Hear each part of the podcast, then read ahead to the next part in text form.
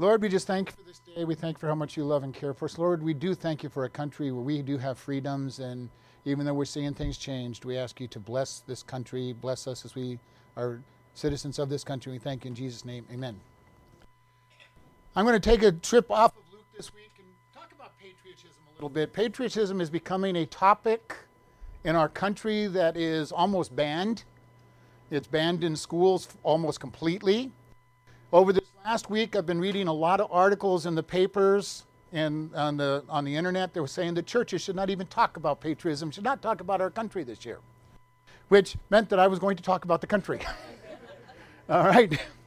I do want to put us in some balance as we talk about this, though, because it has been true in this country that we have put God and country together as if our country could do no wrong and you know it was the way to go.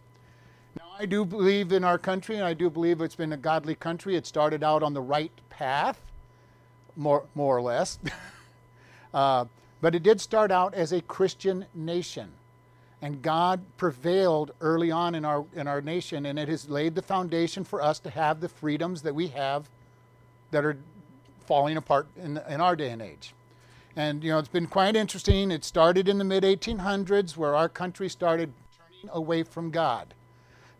You are going, well, it was pretty godly when I was in school, when I was young, it was pretty godly, not compared to what it used to be. All right. In the 1850s, John Dewey started us on the path of public education away from God. Before that, public education all had the Bible as its central theme, and God was the focus of everything going on. You learned your catechism, Christian catechism, going to school.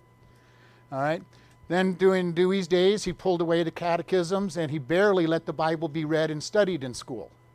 So, since the 18, mid 1800s, our country has been declining from the standard that we had. You know, in the 1700s, we had almost 100% literacy in America because the founding fathers knew that education was important. Why was education important to them? They wanted us to be able to read this book. They knew that if we couldn't read this book, then we could be taken away from God. So everything about early America was geared toward God. Now, am I saying every person in America was saved? No. Many of them were just good people. They'd been, they had knew what God wanted and they lived that way because that was the expectation. So we're going to look a little bit in, and I'm going to go to Philippians 3:20. We're going to be all over the scriptures today, so you might just want to write a lot of these verses down. I've marked them in my Bible. We're going to start in, in uh, Philippians 3:20, and then we're going to go to Luke 10. Philippians 3:20 says, "For our conversation is in heaven, from whence also we look for a savior, the Lord Jesus Christ." who shall change our vile bodies, and it shall be fashioned un- like unto his glorious body, according to the working thereby he is able even to subdue all things unto himself. Now, in the King James, it says conversation. This is a sad translation. Should be citizenship. First and foremost, our citizenship as Christians is in heaven. It is our home, it is our look. Now, we for years have had Christians, you know, tying into the government scene, and I'm saying we need to be part of the we need to be part of the political scene. Don't separate ourselves from the political scene because if you don't vote according to your godly convictions, and I'm not going to tell you what those are, but if you're not voting according to your convictions for people to reign in this country, you're part of the problem that our country is facing. And I'm going to tell you, for over 100 years, the church has backed away from politics and said, well, that's politics. We don't have anything to do with it. I don't know if you all are aware, but in the, in the original 13 colonies, every colony had a religious oath of God to be, be able to serve in their government. And you go, what about the separation of the church and state? Well, there's no such thing to begin with. All right, if you, if you believe that the, the Congre- uh, Constitution has the separation of church and state, you need to read the Constitution. It's not there. Matter of fact, it says that Congress shall make no laws provide, uh, stopping us from meeting. Okay, in very simple terms. All right, or to believe what we believe. Yet they do it all the time in today's world because they have changed what the Constitution says to something that's not even in the Constitution. And so we need to be able to understand first and foremost, our citizenship is in heaven. We in America are very fortunate that we have a government that for the most part has allowed us to be able to worship God. And not just worship Him, but to take our beliefs out into the street. And this is something we need to be aware of. The government is trying hard to change even that definition. Listen to the politicians speak anymore, and what you're going to hear them say is that we have the freedom to worship. Not the freedom of religion, which is what we're, what we're told we have, but we have the freedom to worship. What does that mean? Well, we're inside this building, we can do what we want. We have the freedom to do what we want inside this building, according to them. I can do what I want in my house, but don't dare take it out into the world. If that's true, then I have no freedom of religion. Because if I can't live my religion out in the world, I don't have freedom. And this is where the disciples kept getting in trouble with in the first century. They kept getting arrested because they kept telling them, don't preach this Jesus guy. And they're going, well, we must obey God. And so this is where we're at at this point in time. And I'm going to leave us because I want us to be balanced in our understanding of patriotism. First and foremost, we're citizens of heaven. We have a God in heaven that we need to obey. In Luke 10,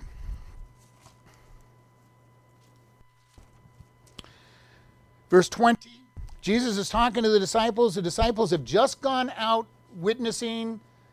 You know, Jesus has sent the disciples out to witness. They have been able to cast out demons. The demons have listened to them.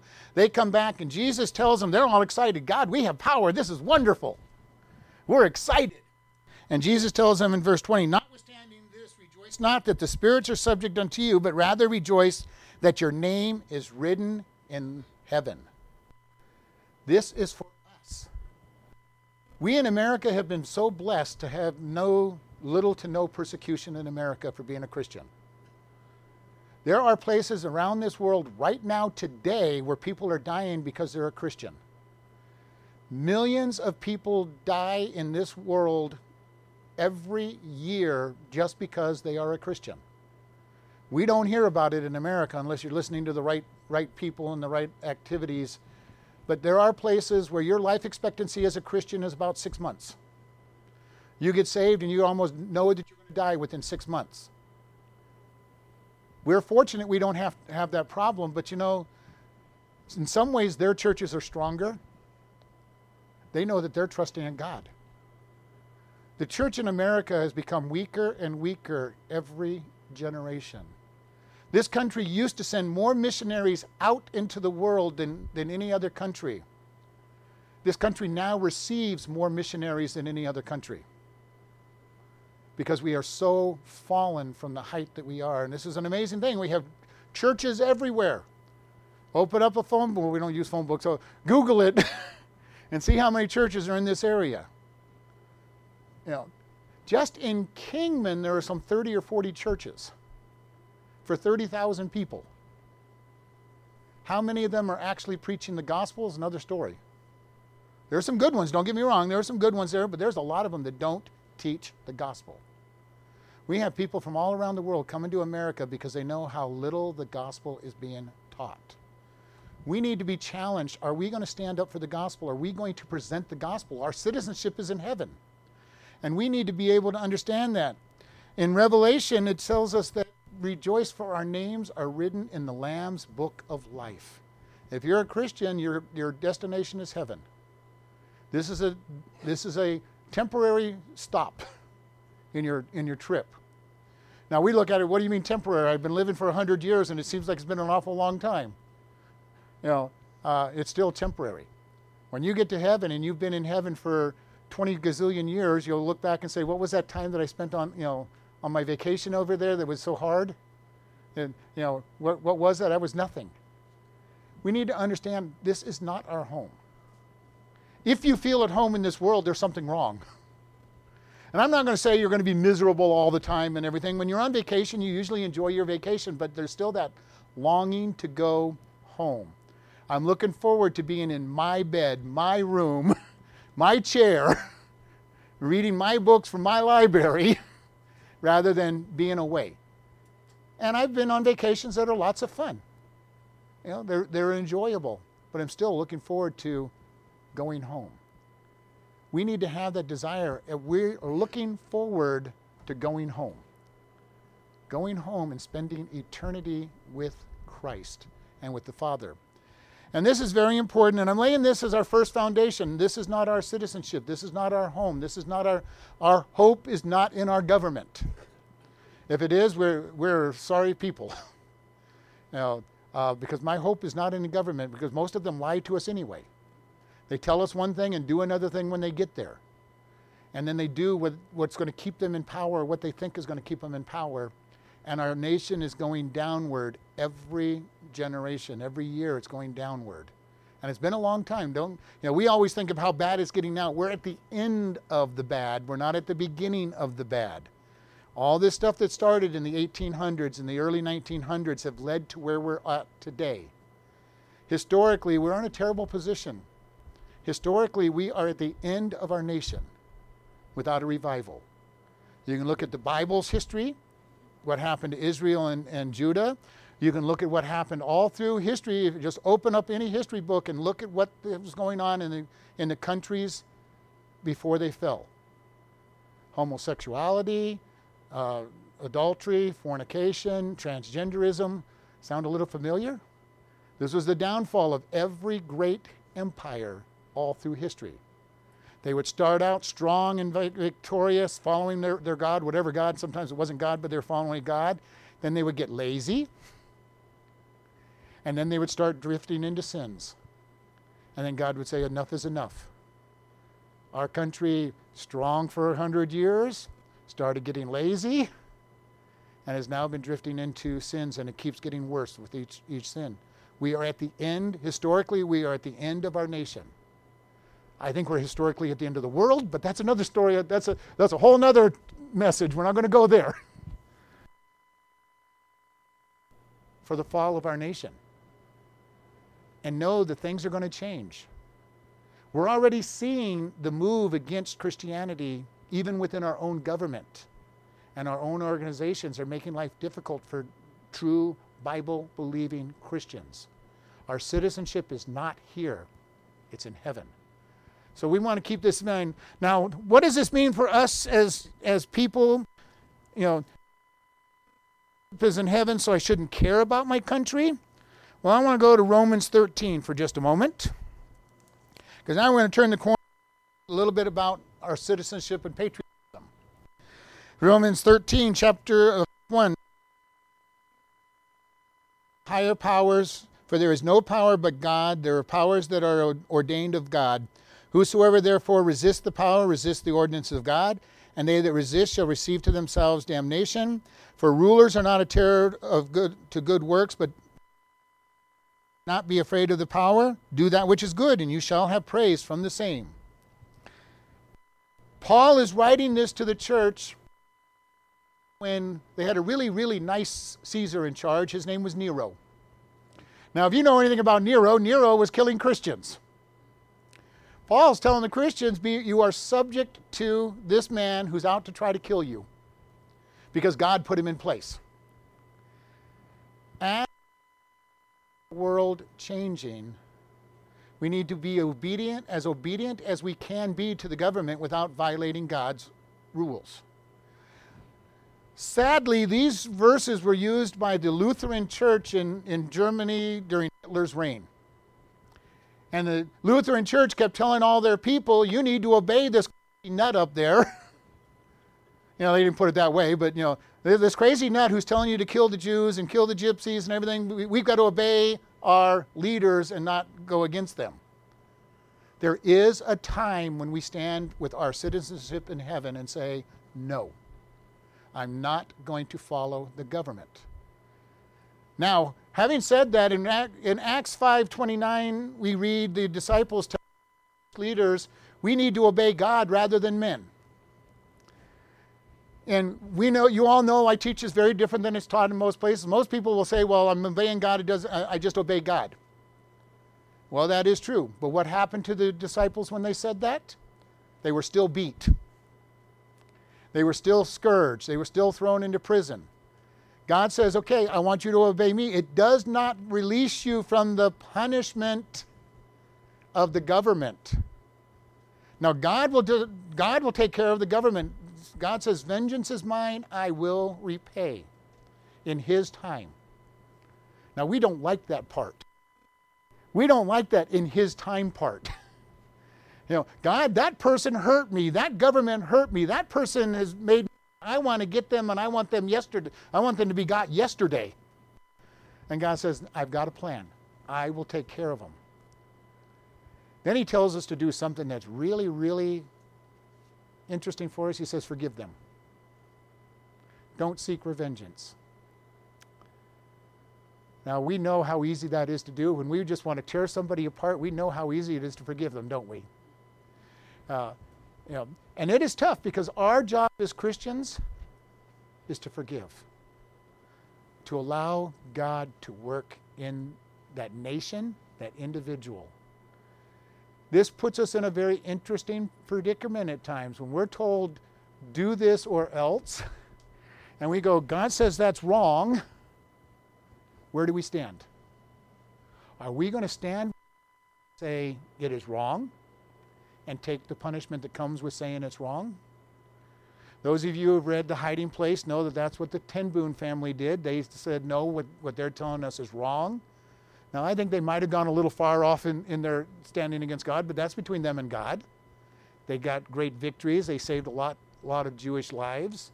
So, am I somebody that can say they're wrong? No, that's between them and God we need to determine where are we going to stand. I've got a lot of friends. They're willing. They're going. They're they're all set to take up arms against our country if it if it turns any further than it's turning. I don't know where I will be on that, because I do know that God put them in place, and I don't know what the right answer is. That is something you're going to have to determine yourself when it comes down to this point. All I know is I'm going to stand for God. And I will probably end up in prison for standing for God. And this is our decision. Where are you going to be? When it comes to the decision, am I going to stand with God in my heavenly citizenship or with our turning world? Now, I'm all for patriotism. I grew up in a military family. You know, uh, you know, you served, you served God, you served your government, you served, you served in the military, you, you voted, all these other things that go along with being in a military family. I'm all for patriotism. I'm all for honoring our country but it must be held in balance to where we are with what we're doing. Hitler used his people, the religion against his people, and he was good at it. You know, the Jews to this day have a hard time with Christians because everything Hitler do, did in the persecutions of the, of the Jewish people, he tacked on in God's name. You know, he was doing it for Jesus especially at the beginning, so he could get the churches to come in. And he used Scripture. Never forget that the enemy, especially Satan, knows the Scriptures better than you do. He knows them better than I do. He can twist Scripture, he can manipulate the Scriptures to make us think that we're doing the right thing and the totally wrong thing. This is why it's important for us to know the Scriptures. Know what you believe, why you believe it, because Satan and the world are going to use the scriptures against us. You know, everybody in this room, when you were growing up, the, the number one verse that everybody knew was John 3:16. For God so loved the world that he gave his only begotten Son, that whosoever believeth on him should not perish but have everlasting life. Gospel verse. With that verse.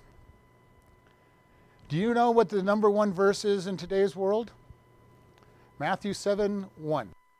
Judge not, lest you be judged. It's out of context and it's used incorrectly, but that is the world's favorite verse. That's a sin. Judge not. That's a sin. Judge not. Look at that. Just what God says. Judge not. We need to be very careful because God tells us what is sin, and we need to speak what is sin. Not judging. I'm not judging anybody. When I tell somebody that it is sin, I'm not judging them. They still have to stand and fall before God, but I'm going to say this is what God says about it. This is sin. Activity is sin. You're, I'm not your judge. I'm nobody's I'm not the judge of anybody in this church. I have enough trouble keeping my own life in shape, much less trying to help everybody else keep their lives in shape. I can tell you what God says, and that's my job to teach you what God says. Your job is how are you going to respond to what He says. And this is very in, very important. Um, Matthew 22, 21, Jesus said that you were to render unto Caesar what is Caesar's. You know, in other words, give him his taxes. Now, I'm like everybody else. I hate giving the government taxes. I just had to write my self employment ch- check this last week to pay my taxes for being the pastor and getting money from the church. Now, I have to pay my own taxes for that. Now, uh, by the end of the year, my tax bill is quite high from the other from the other job I have. Now, I don't like paying those taxes. I really don't like paying the taxes for what they use my money for.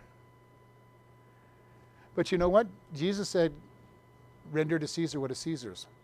Because they could use that same logic. Well, you know, uh, Jesus, I don't like giving Caesar the money because he's building all these armies and they're and they're giving us a hard time and they're they're taking lots of money from us and they're tearing things down and, and destroying things. I don't like what they're doing. Know, they're using it to expand the Roman gods. Everywhere they went, they put the Roman gods in place. God, I don't think Jesus said pay pay Caesar what belongs to Caesar. We need to keep this in mind. There are certain things we do just because. They're not great, they're not wonderful. Where's our citizenship? It's in heaven. Where do I lay up my treasure? When it right, I'm laying it up in heaven. So that when I get to heaven, all my rewards are in heaven. Now the good news is God does give us blessings and benefits down here too, but you know, think about this. How much has God blessed you in this world? And I'm just going to throw this out. I don't want anybody to answer. It's only a small percentage of what's waiting for you in heaven. All of what you're getting on this world, and I think I'm getting quite a bit on this world, is just a small percentage of what's waiting for me. We have the tip of the iceberg here compared to what is waiting for us in heaven when we really get into the true blessings when I get home. Keep these things in mind. We are sitting in a world, and again, I am glad to be an American. Don't get me wrong, I like being an American. I have been in other countries. I have been places where it's not fun to be a white person. All right? Uh, I lived in one place where every time I drove, I got, I got pulled over at least once or twice a week just because I was white. I know what it's like to face that type of persecution. I know where you don't have freedoms to speak and do the things that you want, want to do because they're not there. We are fortunate that we live in America, and even as bad as it is in this generation, it is still better than most of the world. It is sliding fast. It is sliding fast, but we have a country that is worth celebrating. And our, sadly, the elites, the politicians, want us to be like everybody else. All the people who are supposedly smart and smarter than we are want no boundaries, no nations. Why? I don't know if you're aware of it, but you know that that they tell us that if we can get rid of all nations, we'll have no wars. There's wars everywhere. There's all kinds of civil wars. But the smart people are telling us if we just didn't have nations, we wouldn't have wars. Why? Because they believe people are good. God tells us that we all are wicked. And they have this idea that if we can just get rid of what seems to be we would be all good, and because people are really good, they'll be nice to each other. I don't know where they live. I don't know who they've been exposed to that they think people are basically good people that don't take advantage of them. I've been to the colleges that they've been on, and they are terrible places. People taking advantage of you all the time, even at the colleges, that they're supposedly getting this idea that everything's good and that people are good. Are there good people? Relatively maybe. but God says we all have a heart of sin. You ask most people if you knew that you could get away with something and there was no way that you would get caught, would you do it? And most people will say yes. Yeah, I really, if I knew that I could get rid of that person who's been really bugging me all, the, all these years, and I absolutely 100% knew that I wouldn't, I'd go out and do it. Now, most people will never tell you that in a conversation. You have to ask them in a way that is, you know, they know they're not going to be. But even as I said that, all of you were probably thinking, well, there's this person that I really, really don't like that much. And if there was just a way I could get rid and I knew I couldn't get, get, get caught, I'd love to be, be without him. we know the wickedness of our own heart deep down inside. We know we have a wicked heart. The good news is when Christ comes in, he starts cleaning that heart out.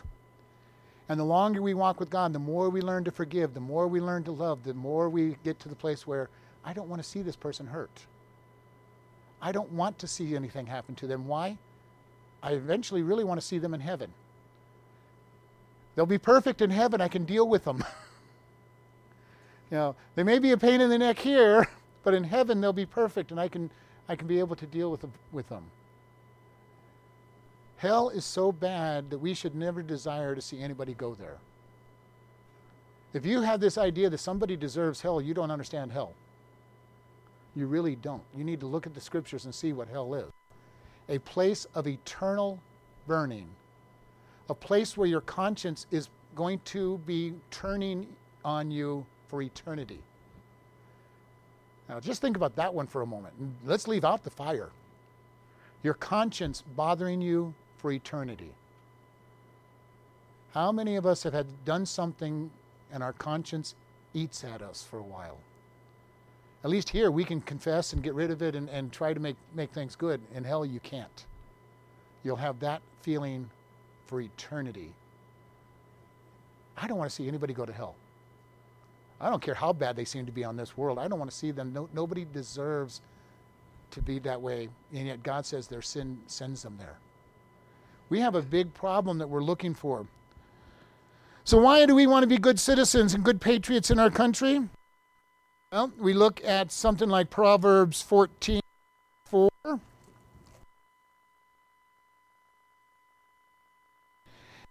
tells us righteousness exalts a nation, but sin is a reproach to any people. What has kept our country as strong as it has been has been the righteousness of this country the fact that the majority of the people were seeking after God. And our country has been blessed for many, many centuries. And now we're at the place where our people are not righteous. Our leaders are not righteous. Our schools are producing a whole generation of people that aren't righteous. The worst thing that can ever happen to anybody is to send their children to a public school. The public school is going to destroy their morality. You know, if we had children in this nation and we were a large enough church, we'd have a we'd have a, a private school because I truly believe that it is a wrong thing to send our kids to these public public indoctrination schools to be told everything against the Bible. And people send them there all the time. And I've I've been around long enough, I've heard the excuses why they do it. You know, I want my kids to be missionaries. Uh huh. They're not strong enough to be missionaries. Keep them at home and train them up so they can be real missionaries later on. Well, you know, they need the they need the they need the exposure.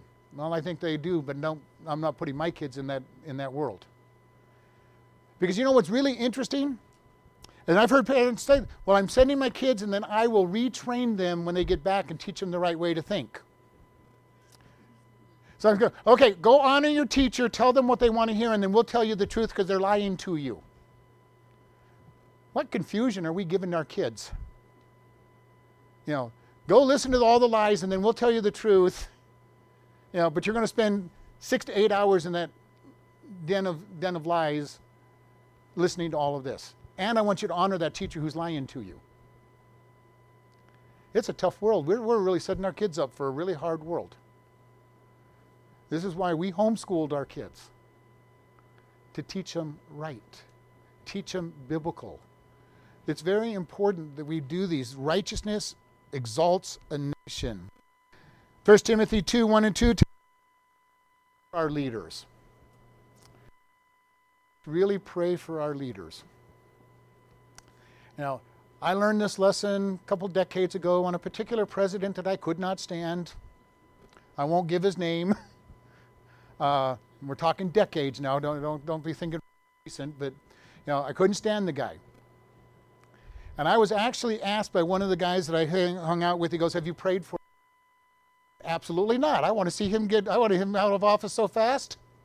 And then going, why aren't you? I go, what do you mean? Then they gave me, God tells us to pray for our leaders. Do you want to see our leaders change? Start praying for them. Now, I'm not saying vote them back into office again. When you get a chance to vote them out of office, go vote them out of office. But are you praying for that leader? Are you praying that God will get hold of them, will direct their paths, will get the, make them make godly decisions?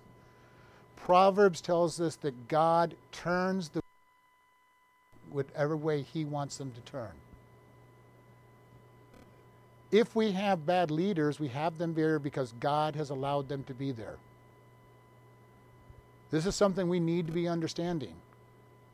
We just went through a very contentious election cycle. All right? People are happy and not happy depending on what side of the coin you're on. But you know what? God allowed what happened to happen.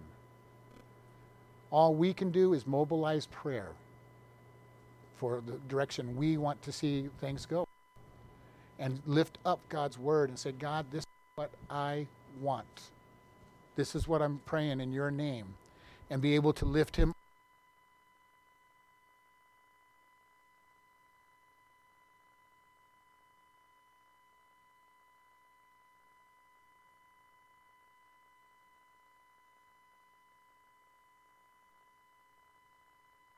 from children of Israel or Judah at this time that have been taken captive.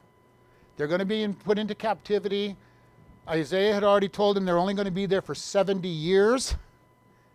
All right, so they one gener- you know, at least one full generation and, and, and into the next generation to about three generations. So,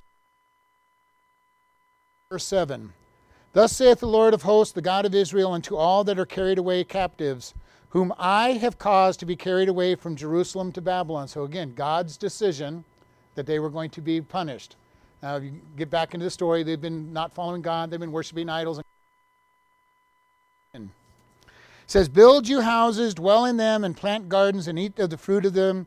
Take you wives, and beget sons and daughters, and take wives for your sons, and give your daughters to husbands, that they may bear sons and daughters, that you may increase there and not be diminished. And seek the peace of the city where I have caused you to be carried away captives, and pray unto the Lord for it for in the peace thereof you shall have peace. Jeremiah 29, 4 through. Did I say something wrong? Okay. Sorry. Jeremiah 29, verses 4 through 7. God told the people, You're going to be captive. Dwell peacefully in the land. He was sending them to a land where Judaism was not going to be allowed to be flourishing, and yet God says, honor. Pray for your leaders, honor them, live at peace. As our world gets darker and darker, we live a light of Christ. The good thing about being darker is your light shines brighter. Even if you're just a small little candle, you go, I don't know much about God, I don't know where He's at. Your candle in a dark room will shine bright. If you know a lot about God and you're a good, good, good example, maybe you're going to be more like a, a small lighthouse or a buoy. People are going to see it.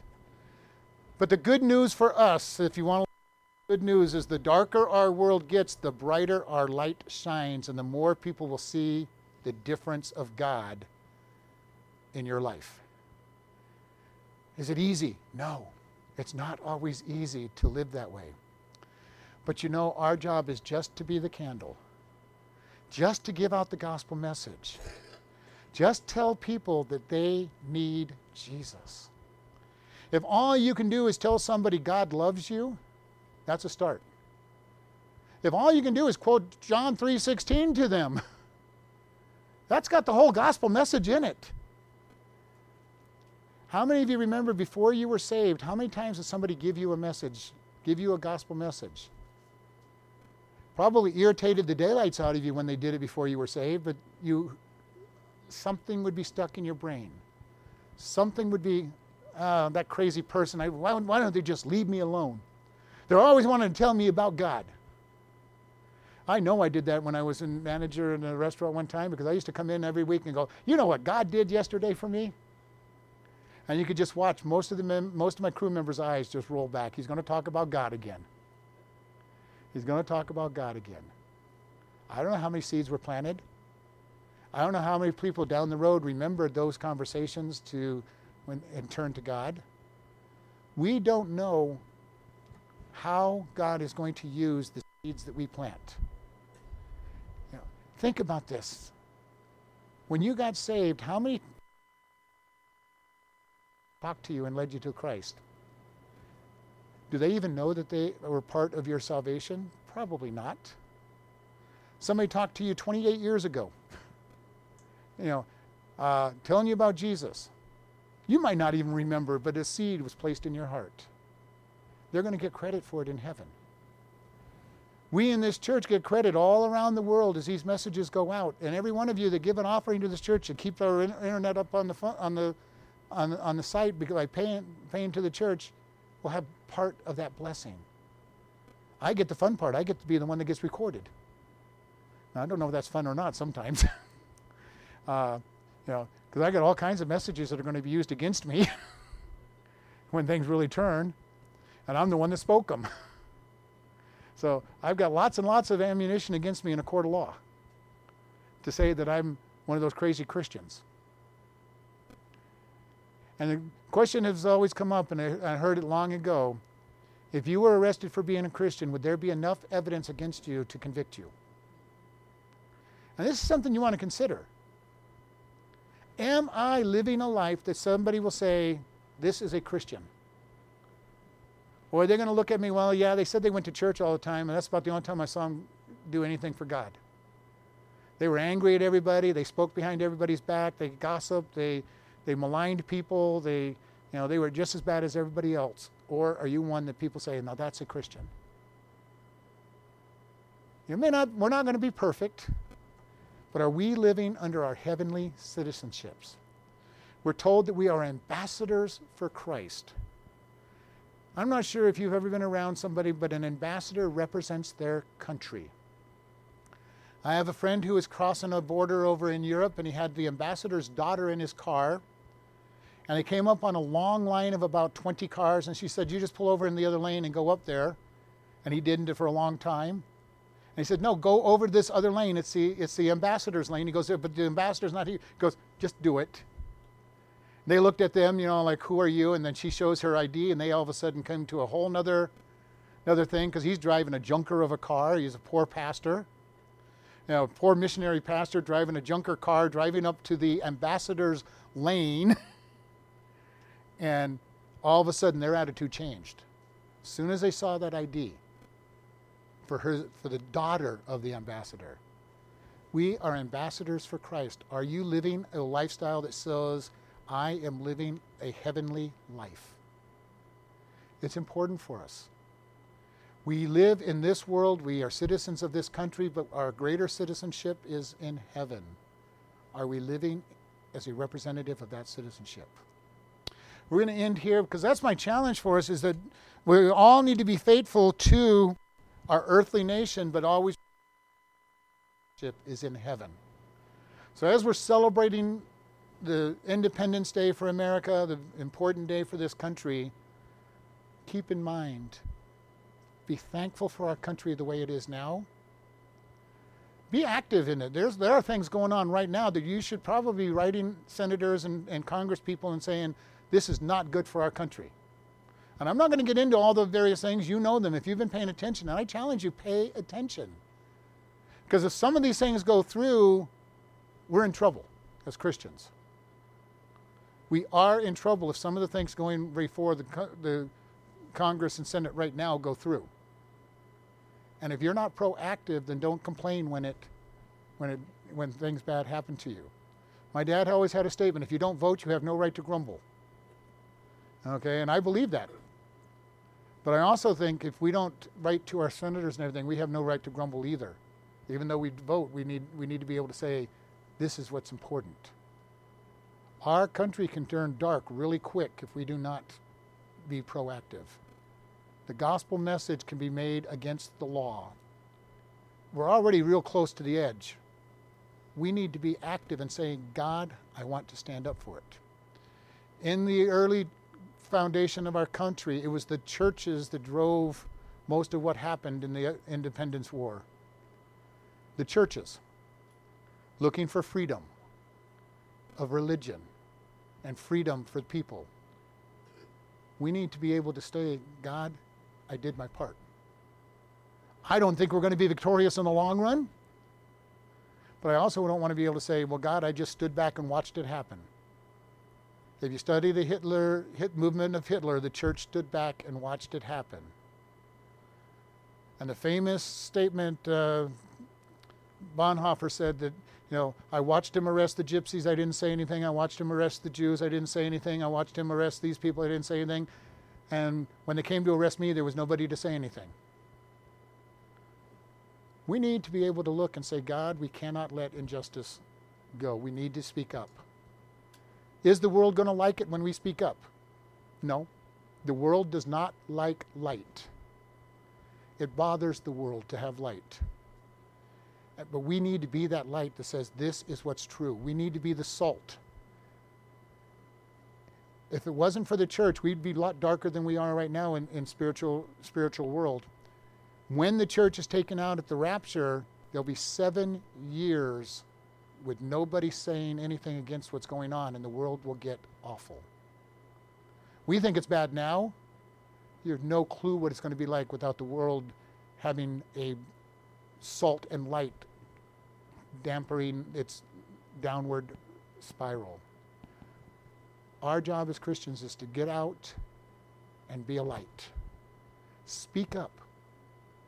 You know, speak up. Do not be polluted by all the garbage we're seeing. If you watch the news, you're being bombarded with all this negativism and how we're not, we, you know, if you listen to them, we're in a lost cause. We, we, shouldn't, we shouldn't even be doing anything. We should just roll over and go into our grave. And unfortunately, I think it's right, but I'm not going to roll over. I'm going to stand up for God's rules. You know, when somebody asks you, is this a sin, what do you say? Hopefully you say, yes, God says it's a sin. I've been asked that question on more than one occasion. Is this a sin? I go, God calls it a sin. Well, what do you think? I'm going, that's between you and God. I'm just telling you what God says. I'm not their judge. You're not their judge. But you do want to say, this is wrong. It is a sin. All the moves that we're going through homosexuality, transgenderism, adultery, fornication all the people in our country that live together without being married that's fornication. God calls it a sin. How many of us are afraid to say anything to these people to say, this is what God says? Not judging, but this is what God says. If they do not hear what God says, then they can be able to turn to you and say, well, why didn't you ever tell me? We need to stand up. We need to be lights. We need to be able to say, I stand up for my true country, heaven, and I'm going to stand up for my current country here in America or wherever, for the people listening to on the internet. You know, I'm going to stand up for my country wherever I'm at, but my true heavenly is my true country is heaven. I'm going to stand up for his rights, his, his direction, his, his way. Lord, we just thank you for this day. We thank you for how much you love and care for us, Lord. We thank you that we live here in America in a country that is relatively free compared to most of the world and that you can be lifted up but Lord, help us to stand. Give us the strength and mobilization to stand for you in all we do. And we thank you. In Jesus' name, amen. Listening friends, do you know God? Not just know about Him. Today is the day to decide to become His child. God loves you, and Jesus came to die for your sins. In Romans 3:23, we are told, "For all have sinned and come short of the glory of God." We all have sinned. God says the penalty for sin is death. Romans 6:23 says, "For the wages of sin is death, but the gift of God is eternal life through Jesus Christ our Lord." We sin and deserve death and hell. However, Romans 5:8 says, "But God commended his love toward us that while we were yet sinners Christ died for us." God loves you so much he died for us so that we can be forgiven and have eternal life. How do we do this? Romans 10 9 through 8 says that if you shall confess with your mouth the Lord Jesus and believe in your heart that God has raised him from the dead, you shall be saved. For with the heart man believes unto righteousness, and with the mouth confession is made unto salvation. Today is that day for you to come to God and truly know him. Do you know him? Do you want to know him? Pray in your own words like this God, I know that I am a sinner and deserve punishment. I believe that Jesus died to pay my sins. Forgive me and help me to turn from my sins and to live for you. If you have asked this of God and truly believe you are God's child and part of, of His family, we encourage you to do these things. First, tell somebody that you are saved. Second, start reading the Bible each day. We recommend starting with Ephesians and then the Gospel of John. Find a good Bible teaching church. If this is your, your day of salvation, you can contact us and we will send you a booklet to get started on your new life and are available to help you with any questions you have about the Bible. You can contact us by email at office at chloridebaptistchurch.com or by mail at Chloride Baptist Church, P.O. Box 65, Chloride, Arizona 86431.